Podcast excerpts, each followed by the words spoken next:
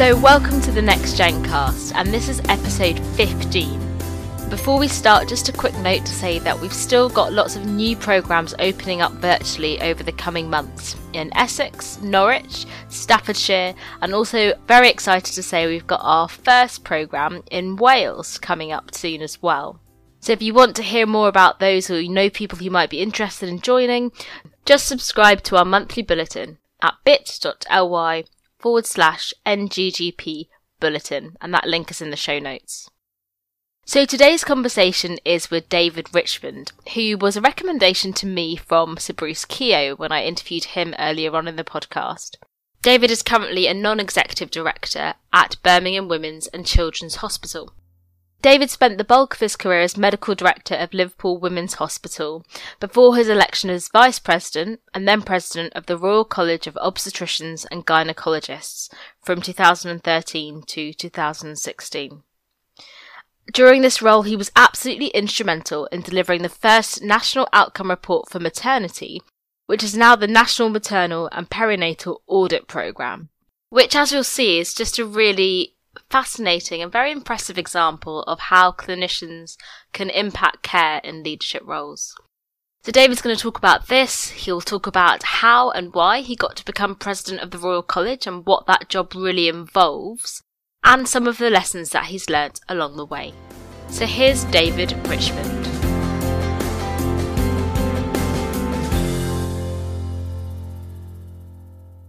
David, welcome to the Next Gen cast, and thank you very much for doing this. I mean, we've never actually physically crossed paths in real life, but we're here because Professor Sir Bruce Keogh, who I interviewed a few months ago, when he finished recording with me, he said, Nish, you should speak to somebody that I work with called David Richmond for your podcast.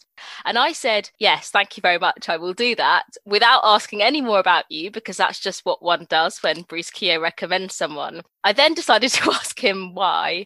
And he said, that you were an extremely thoughtful, mm-hmm. pragmatic, oh. and a values based leader.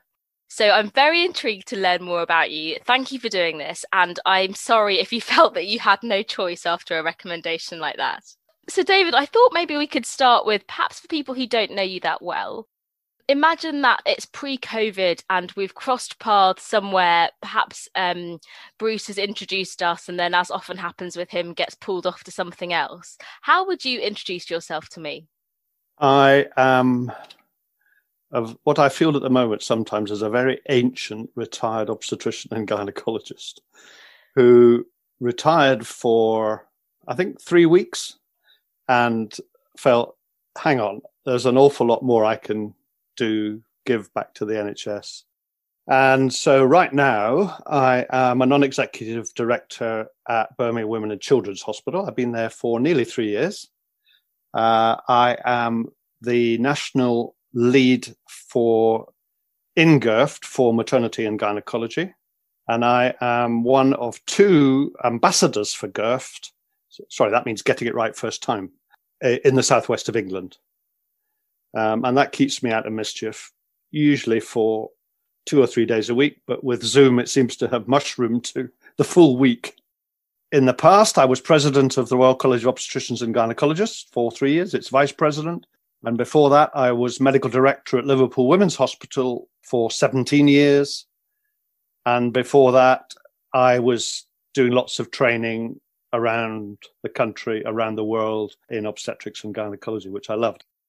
Thank you, David. That is is a very useful overview, and I want to actually dive right in and think. You know, uh, you had you've had some extremely esteemed positions. At what point in your career did you think of yourself as a leader? Probably never.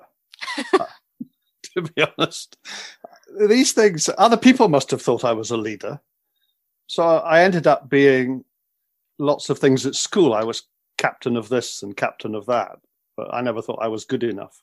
I remember when I'd been a I'd been a consultant for something like three years by that stage, and we were going through a huge merger of hospitals in Liverpool. And the senior consultant at the time said to me, I think you should be medical director. And I sort of looked at him and thought, medical director? I'm only 41 or 42 or something. I can't possibly do that. I've only been a consultant for a few years. So I said to him, right, I'll only do it if you go around the colleagues in the city, of which there must have been about 40 or 50, and make sure I've got a mandate to be medical director. And sure enough, three weeks later, he called me in and um, he said, Yes, you have a mandate and I want you to do it. So I did it. And then I often reflected, I'm sure he never asked anybody. and then, you know, things happen. And I'm sure they will in your career when you move, you, you know, you change tack and things appear and you think, well, shall I go for it? Or I don't know whether I'm good enough. Shall I do a vice presidency job? Yeah, go. Shall I become president? What would I do? And I, have never actually thought, yeah, that's the job for me, and I'll be so terribly disappointed if I don't get it. These were always aspirational things that I thought were a natural progression in my career. But as far as assuming the mantle of being a leader, I've certainly enjoyed it thoroughly. Um, but it probably goes back many, many years, probably almost 50 years to when I was at school. So you mentioned there a few times, David. You said you didn't know if you were good enough. So mm. what what helped you overcome that voice in your head and say yes? Actually, achieving your goals. So becoming a doctor, becoming an obstetrician, applying for a postgraduate thesis and getting the money, getting the job, uh, being appointed a consultant, being appointed medical director. So each of these things all along the way sort of give you more confidence in your in your position and then in your standing. Did you have times when you then took the position when the questions would arise again? Uh, yes, but then I would always uh, fall back on the that these these were significantly senior jobs that needed dealt with. So whether it was being medical director, being vice president, being president of a, a huge college internationally, there were things that you would have to undertake, whether it be locally in uh, with ministers in, in, in London or with uh, clinical colleagues around the country or overseas, decisions that had to be taken. And hang on, I was appointed to this job. I was elected to this job. So yes, you are good enough and you got on and did it. And, and, and that was often the way that I, I think I performed at my best. Um, so looking back over your career, did you come across dilemmas where you were trying to balance the clinical work with the leadership roles? I'm interested to know your reflections on that balance between the clinical and the leadership. Yeah, I mean, that's a super question. Um, and I think really, really important because your fundamental uh, responsibility is to your patients. And so, as medical director, I was absolutely adamant, which I'm not sure would be possible now, that I wanted to maintain some sort of clinical credibility. So that meant seeing patients and operating. So that I would give two days of my week to be medical director and the other days of the week, sometimes three days, sometimes five days, to being a clinician operating doing ward rounds, teaching students, doing clinics, etc., etc. When I became president, then this, it switched because the president's job was really seven days a week. So it was probably right up until I was president that I carried on doing some clinical work. But you're right, it is a balance. But I always put the patient first. I mean, that might seem a little bit trite, but hang on, that's what we're there for. So you know, you couldn't abrogate that responsibility um, just because you fancied being on council for college or you wanted to be the vice president. You just had to work twice as hard. Thank you. That's a it's a good reminder, really, that our responsibility is to our patients first, despite the leadership opportunities that we may come across. Mm. As you as you reduced your clinical time, did you ever feel a bit second rate as a clinician, or did your colleagues ever allude to the fact that you weren't there? No, because they they would they would hear you either on the news or on the front front page of the Telegraph or the Guardian or, or something like that. Um, and I was quite communi- I, I was quite savvy from a communication point of view from the college. And when I did go back to the hospital, as vice president, I would share that level of information and meetings that I'd been to with my colleagues in the hospital. So they benefited from it in that regard. And the executive would also benefit. The board would also benefit. So there were some, there were some benefits to the hospital from those positions, definitely. Did you have colleagues or people saying, David, you're in this role. Why can't you do something about this or that? Yeah, yeah, all the time. How did you manage that? Yeah, there were a few. Um, the direction of travel of the NHS, the workforce issues, the trainee numbers were probably the most the most difficult really to deal with, partly because you you could only advise and you didn't necessarily have the ability to change things. My job would be to raise, increasingly raise areas of concern, not from ones and individuals, which I did get regularly, but from the, the, the, the body of the Kirk, if you like, of the consultant body in the United Kingdom. So you would get emails, you'd get letters, and gradually, hang on, there's a problem here. We need to look at it. We need to spend more time dealing with this. You would get individuals who would occupy an enormous amount of your time who had a particular bee in their bonnet about something. And you had to be terribly careful. And sometimes that was quite hard. And I can think of several occasions where, you know, I really struggled with, you know, what was the answer to the question that I was being asked, not by lots and lots of people, but by one or two who were enthusiasts. I'd like to dig a bit deeper, actually, if you don't mind, David. I'm quite curious about your role as president you mentioned there your job was to raise areas of concern. So, uh, am I right in saying it wasn't your job to fix those areas particularly, but to highlight them? And and if so, was that frustrating at all? Because you're kind of raising concern about things that perhaps are not within your direct control so much. Yeah. Okay. Let's. Uh, I'll just see if I can give you one or two examples. I don't want. Yes, please. Please stop me if I'm going on. The NHS in the UK is fundamentally run by doctors and nurses and midwives. The, the, although, although the authority rests with the consultants and the responsibility lasts with the consultant, we demand an enormous amount of service delivery from trainee doctors. And we don't have enough. We haven't got enough medical staff to deliver the sort of care that I wanted to provide.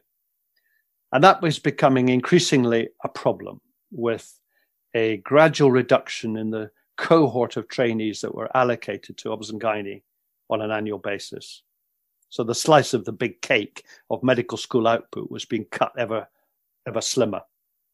And so the slice that gynae got dropped and dropped and dropped and dropped. And yet the demands from uh, complexity, from comorbidity, from reduction in junior doctors' hours to one desire for flexible training, part-time training, less than full-time training, um, was were, were, huge issues.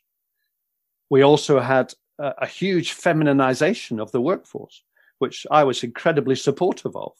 But we also had to recognize that quite a lot of trainees increasingly wanted to do less than full-time training. They wanted to take time out to do postgraduate training, postgraduate degrees and MDs and PhDs, and they wanted to have a family. And that was increasingly difficult to service with a falling number of trainees. And I still don't think we've got it right. And I think that's a major issue. Now, could I resolve it?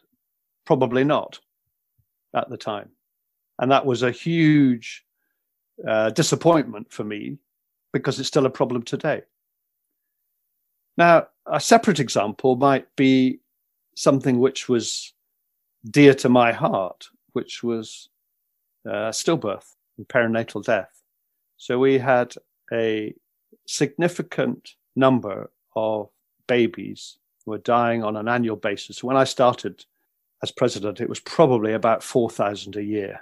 And then there would be a significant number of babies that would die in the first week and the first month of life, neonatal deaths. Combined together, you have the perinatal mortality. And at that time, it was about seven per thousand. Now, bearing in mind we were delivering about 800,000 babies in the United Kingdom on an annual basis, that's an awful lot of babies that sadly don't make it. And I remember having conversations with Jeremy Hunt at the time, and he was, you know, what can what can the, the, the colleges do to reduce this? And I said, well, it's it's it's multifactorial. We need to do it together with the midwives. We need to be working collaboratively in a multidisciplinary manner. And I think the question you've asked me, Jeremy, is too big. I think I would be perfectly happy, happily focusing on a cohort of this. So we focused on those babies who reached nine months, who reached term, that die on the labor ward in the United Kingdom. So they come in alive, but they die. Those babies that die in the first week of life at term, and there's nothing the matter with them. And then there's a whole cohort of babies that sadly are born in poor condition and don't do well during their infancy and childhood. And I wanted to concentrate on those. And uh, quite, I was quite proud at the time, but we managed to get some money from the DH actually on the back of this argument. And we set up Each Baby Counts, a program where we would try and concentrate our energies in trying to look at this cohort of mums who lost their babies. And I'm pleased to say that it was adopted by 100% of the maternity units of the United Kingdom. So the clinicians, whether it's a doctor or a midwife, embraced the concept of what we were trying to do. And within the space of, I think it was probably six months, every single unit in the United Kingdom had brought into this. And it continues to this day. And it has reduced the perinatal mortality rate as a consequence. So that attention to a, a large problem, but a small cohort, involving the clinicians at the coalface who recognize that there is a problem and they want to do something about it, got significant traction and has continued. That's such a powerful example of clinical leadership. That is so inspiring. I, I was thinking as you said that, what's particularly impressive about that is the sustainability of it as well. Yeah. Do you think when you look back at that, do you think you could and here's total permission to blow your own trumpet, which I'm gathering from already is probably not your style, but personal attributes maybe that you have as a leader that has helped you to to achieve something like that. I again, I uh, I, I, don't. It sounds trite, and I don't mean to. It, I thought of the patients, or the couples, or the women and their partners. You know, I can't imagine. Well, I have seen it, so I can imagine the extraordinary experience that you have as a clinician in having to deliver a woman of a dead baby. That is just horrendous. Nobody teaches you how to manage it. Nobody teaches you how to manage that. I've seen couples come back where the baby's obviously significantly handicapped because of something that went wrong and I think we need we needed to be more transparent. I'm sort of losing the thread of your question, so I apologize. I, I think that's your modesty because I was asking you about personal leadership traits, and you've, oh, yeah. you've done what what great leaders do and brought it back to the issue at hand, which in this case is the patients. But what it is a beautiful illustration of is, I imagine that wasn't an easy journey what you achieved, and yet it's such a tangible picture that you're painting of how this has impacted the people that you're looking after which is really why we do leadership. It's about it's always about the people at the receiving end of that. Yes, and and I remember going to a number of of charitable organisations that were involved in this sad area of childbirth and being overwhelmed often by the patient stories that would be brought to you. And I think it was discussions at the college with senior cl- other clinical colleagues and the pressure from Jeremy Hunt at the time to try and you know you've got to sort it you've got to try and find a solution so i just rephrased his concerns into an, an exam question that i thought we could uh, answer in a time period and then i got the best people around to help us i'm, I'm quite curious to, to ask you about the way you handled our friend mr hunt but politicians more broadly in your time as president and perhaps beyond that. Is there anything that you've learnt that perhaps would be useful for people to hear about in terms of lessons of of how to how to work alongside politicians? I think the only Secretary of State at the time in my presidency was Jeremy Hunt. And I think I wished we had maybe had a, a meeting early doors to agree a, a series of priorities that he had or they had in government and that we had as a specialty. And I don't think I did that quickly enough. I think one also has to recognize that in politics, things happen, you know, like that, you know, it, and it's not, it's half an hour or an hour. They want you, or they want an opinion, or they want an answer, and you get summoned and you have a, a, a conversation and there were different levels of conversation. You had a conversation which was around a round table, or you had a conversation on the settee and the cups of tea, and it was much more informal. It depended upon the speed of the information that was required and what sort of discussion you were having. But I, I always found politicians incredibly knowledgeable. I mean, the breadth of knowledge that they've got is astonishing, absolutely astonishing. I think maternity is, and this is something which I learned on becoming president of the College of Obstetricians and Gynecologists, is that 75% of the time it's maternity care and only 25% is gynae. And I was really a gynecologist rather than being an obstetrician. So I, you have to learn quite quickly what is required. So you make sure you get lots of, of senior obstetricians around you to help you with that information. And if there was someone who was working for you, David, that's perhaps junior to you, maybe that's going into a meeting with a politician in the way that you did, and says, "David, I need some advice. I've never, I've never been in this position before." What would you say to them? Uh, why are you going? What's the question? Either that you've got or they've got. What is it that they want to know from you? And make sure you know your detail, you've done your homework in the extreme. So it's like presumably going into a Viva at university. yeah. You know, you know it, and you know that you know it more than they do it. Make sure that you're not too verbose because they're on a short time frame. It's a bit like the elevator pitch. You've got three things. You've got to get them over in five seconds. Uh, short, sharp, succinct, to the point. Um, if you're invited for tea and biscuits and you're sitting in the settee, then you've got more time. you pick that up quite quickly, but you won't know that till you get in the front door. That's good advice. Thank you. And on the on the similar vein to the politicians, the media, was there anything you learnt, David, in your in your roles about handling the media? Yeah, um, I learned to be incredibly careful. I learned to have all my ducks in a row as far as information in advance.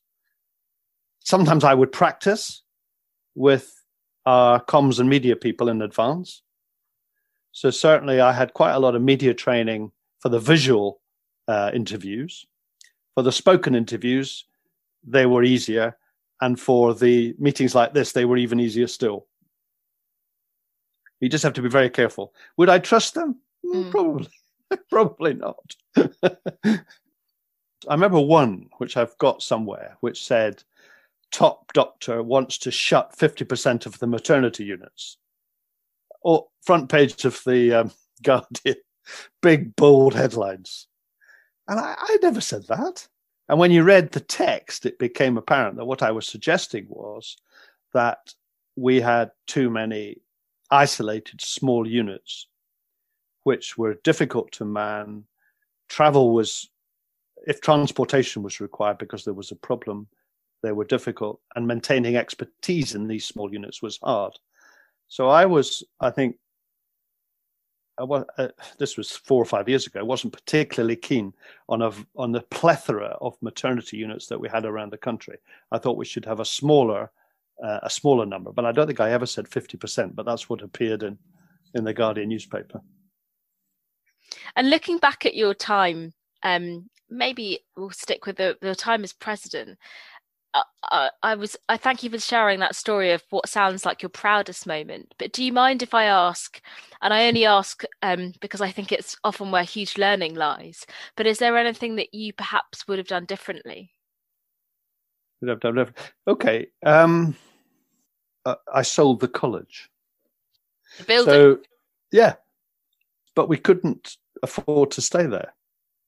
So we had it was a leasehold to the Crown Estate, and it had I think something like 39 years on its lease before we'd have to renegotiate. And we had it on a peppercorn rent, so we were paying nothing to work to to reside there. And obviously, the lease in itself had a value which was diminishing the longer we stayed there. And if we ended up staying there for 39 more years, we'd have ended up with no equity and a demand for rent probably 10 times what we were paying. So there was considerable pressure to increase the rent. We didn't have any more money to pay for it. So my view was very much that we needed to sell it, but articulating that was extraordinarily difficult. And I had loads of battles with past presidents and other other consultants, mostly from London, I have to say, who were totally anti the whole threat of selling the college. So I got the communication wrong. I pitched it wrong. I should have come out with the facts of why we needed to do it properly, have a little bit of discussion, have a debate, open it up a bit more. And then we might have ended up in the same place as we are, but with um, a, an easier path. So that was probably the most one of the most difficult things I did. So do you mean sort of have a more collaborative decision making yeah. process? Well, yeah. that's that's a very useful example because I'm thinking already of times when maybe the end goal is you're you're quite convinced by it, but yeah. actually that everybody needs to go through the steps to get there, and that's often well, tempting to skip. I've done that myself. Well, interestingly, and it, this only wasn't apparent to me ignorantly that it's the Royal College of Obstetricians and Gynecologists. It's not the Royal College of Obstetrics and Gynecology. So it's a membership organization of 16,000 consultants around the world, who most of, many of whom will have sat their exams in the college. So they looked upon it as their club rather than an entity for the benefit of obstetrics and gynecology nationally. So there's a subtle difference there. And I didn't really pay enough attention to the membership bit. I leapfrogged it. Hmm, I suppose that is where being the leader of a membership organisation can be difficult because you've got to think about taking people with you, even for decisions that probably seem really clear cut to you. I want to ask something else that occurred to me as you were talking about all the different roles that you've done. We talked about balancing clinical and leadership work, and alongside all of that, there's there's work at home. So I'd like to I'd like to ask your reflections on how you balanced the the incredibly busy roles that you've held and the important work that you've done with with life outside of work. my my my my my kids I like cooking and my kids are delighted that, for example, I'm Zoom and Microsoft Teams bound at the moment, so I can do lots of cooking for them. Oh, they've only got two left now, but there were there's five, five children. So I quite enjoy cooking for them, and they often reflected on the number of times they would go to McDonald's or have carryouts when I, I, wasn't present. So they quite like that. Um, I have to say it was it's been sometimes it's hard, but I, it was only for a finite period of time. Sometimes you work late in the evening, sometimes you work weekends. And I have to say, my wife was incredibly understanding. And I think together we had agreed that this was a three or six year job. And I think when I became vice president, she was surprised. And then we, I said to her, well, I might apply for the presidency. And I said, "Oh, there's no chance someone else. Oh, unlike I won't be getting it." And then when I did get it, she said, "Oh my God, another three years." but uh, you do it together. Um, keeping contact with friends can be challenging, but you make you make lots of other friends. You know, you in life you move on, don't you? Yeah. The friends that I had at school and at university are different from the ones that I've got now necessarily. But I, I always tried to maintain an interest in things outside medicine, whether it was walking, climbing, skiing, cycling. I, and I still do that to this day. I still, my sometimes my legs and my hips won't allow me to do the things I would like to do, but I still got lots of pictures that remind me of things that I used to do. And how, we we we t- we talked briefly before we started recording about Zoom fatigue. How are you finding the balance at the moment? I think that no meetings should go back to back. Hmm. I think we should have a minimum of 15 minutes between each meeting. I, I'm not enjoying constant uh, screen time. I mean, there's obviously interaction like you and I in this now, but you miss the, I don't know, it's, it's the room, what people are wearing, the smells, hmm. uh, all sorts of things that we're missing, which are part and parcel of life. So, David, I want to ask the final three questions, if you don't mind, that we're asking everyone that comes on the podcast. So the first is could you recommend a book or a leadership resource to people listening that you found helpful? Oh, God. I don't think I've ever read a book on leadership, if I was honest. There are plenty of books that I think, wow. There was one. I remember Clive Woodward was a rugby player. He wrote a book, I think it was called Winning or To Win, something like that. And he talked about what I've used subsequently. There are plenty of, of able people, be it in medicine or in rugby. And there are plenty of stars in medicine and in rugby. But he was only allowed to develop a team of, let's say, 15 or I think it was 30 when he went to Australia. And in order to make his team gel and work to the best of their performance, he had to offload some really senior people who were really, really good, but he called them negative wizards who kept whinging and moaning about X, Y, and Z. And their cups were always half empty than half full. And by offloading them, which got quite a lot of criticism in the national press at the time, the team was successful because the, the, the, the sum of the parts was better than the individuals and it was a great example. Uh, so that was in that. So that's a, that that that's a good read. Good book if you. I love reading about people, so that sounds really interesting. Although I'm not a rugby fan, but I will check that one out. I don't know if you've read Harry Potter, but um, what you are alluding to, have you heard of the Dementors that suck? Well, I've heard of that. Suck, I, I, well, that's my leadership recommendation to you, oh, David, is to read Harry Potter. But the uh, the Dementors that suck life out of everything are similar to the negative wizards. I think. I think that's, that's very true. Um, so the second of the final three is: Can you tell me about a leader that you admire and why? Don't say Bruce because everybody says Bruce on this podcast. Oh, I'm certainly not going to say Bruce. That's not fair. Um, a leader that I admire. Somebody uh, contemporaneously with me was the American college president who became the president of FIGO, uh, Jeanne Conry. And she was from the West Coast, but had a, she was a super person. She was a super clinician. She led by example. She spoke eloquently and she was a star. And I really, you know, hold my hat off to her. And the final question, David, is what would be your top tips for new clinical leaders? Be fair. Can I have more than three? You absolutely may. I can never say no, David. I think clinical credibility, I think, is, is, is, is valuable. I think be fair and honest. Listen often more than you speak. Be discreet. And my wife would support that. Often I would tell her anything. And get a team of like minded professionals around you. And that might mean hiring and firing, but a good team is essential.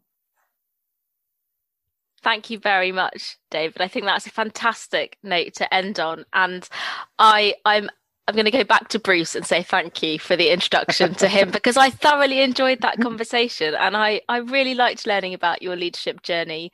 Um, most people we get on this podcast are GPs, and actually, it's quite nice to have a surgeon in a general practice world or an obstetrician in a, in a general practice world um, and to reflect on someone who's had such an esteemed career and has clearly achieved so much and what Bruce said about your thoughtfulness and your pragmatism and your values seems absolutely true. So thank well, you very I, much. I, I, I, hold him in high regard. I'll get back at him one day. But um, thank you for your time and thank you for being so pleasant. And I've enjoyed talking to you as well. So thank you. So that was episode 15 of the Next Gen cast with David Richmond. I really enjoyed hearing about what it's like to be president of a Royal College and how you get there. But more than anything, I think I was struck by his really tangible example of what clinicians can achieve in leadership roles with the maternity work that he's done. And the wide reaching impact that continues to have, the way that he set it up in such a way that it's still sustainable and really kept the patient at the heart of everything that he did. And I think maintaining clinical credibility is also a really important part of how he managed to be successful in his roles. As ever, I'd also love to hear what you thought. What were your take home messages? So do get in touch if you'd like to. You can email us, you can tweet at NextGenGP. And if you like the podcast, we'd be very grateful if you could subscribe and share it with someone else perhaps. That's all for this week, and we'll see you next time for episode 16.